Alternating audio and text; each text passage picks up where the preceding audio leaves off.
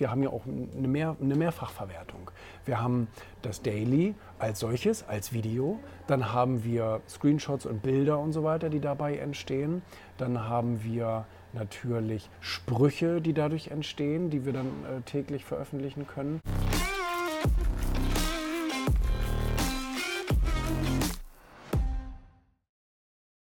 Man muss ja sagen, dass das Daily ja nicht nur irgendwie ein Spaß ist, sondern es bringt ja tatsächlich auch was. Ich habe mir das ja damals auch davon versprochen, dass es eben so eine zusätzliche Öffentlichkeit produziert.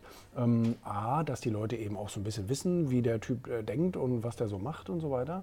Und auf der anderen Seite ist es aber auch wirklich ein Kommunikationskanal, den eben auch andere Medien nutzen. Also ich bin ja schon relativ, als das Daily noch relativ neu war, bin ich ja auch ins Fernsehen sozusagen damit gekommen. Der Jan Böhmermann hat ja dieses Backhaus Daily sozusagen, können wir übrigens nochmal einspielen, hat das ja aufgegriffen und hat das in seiner Sendung vorgestellt und wie witzig das ist und bla bla bla. Das heißt, das hat irre viel Aufmerksamkeit auch danach fürs Erfolg-Magazin gebracht. Wer könnte die neue Stimme für uns Millionäre, Lobbyisten und Blackrocker werden? Wer ist es? Wir brauchen einen neuen Speaker. Ja. Und jetzt halte ich fest, Ralf, pass mal auf. Ja. Ich habe jemanden. Quasi der Verleger der Erfolg, ist nämlich ein Erfolgsbrain, habe ich ein bisschen nachgegoogelt, der heißt Julian Backhaus. Okay, guck dir mal den Weblog an von Julian Backhaus bei YouTube, Backhaus Daily. Fängt schon mal geil an, guck mal. Ja.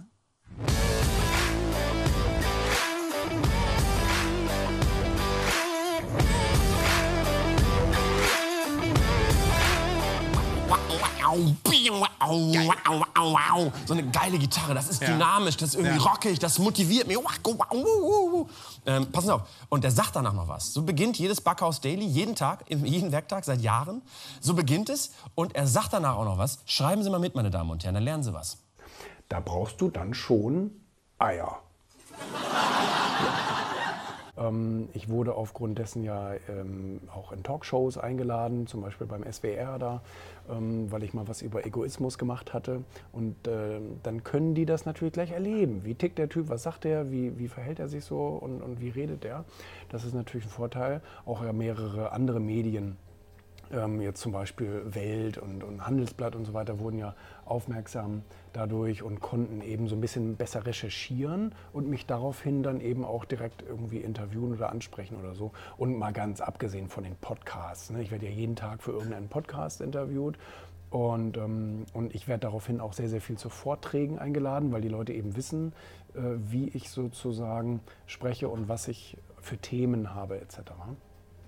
Das heißt, letztendlich ist das Ding bisher nur positiv. Wir haben ja auch eine Mehrfachverwertung. Wir haben das Daily als solches, als Video. Dann haben wir Screenshots und Bilder und so weiter, die dabei entstehen. Dann haben wir natürlich Sprüche, die dadurch entstehen, die wir dann täglich veröffentlichen können. Und wir haben auch einen Podcast, der dadurch entsteht. Also das heißt, durch den Ton wird ja nachher auch ein Podcast hochgeladen bei Spotify und bei Apple und wie das alles heißt da, ne? Deezer und so weiter. Also von daher ist das echt nicht nur reiner Spaß, sondern es geht wirklich richtig um Content. So, ne?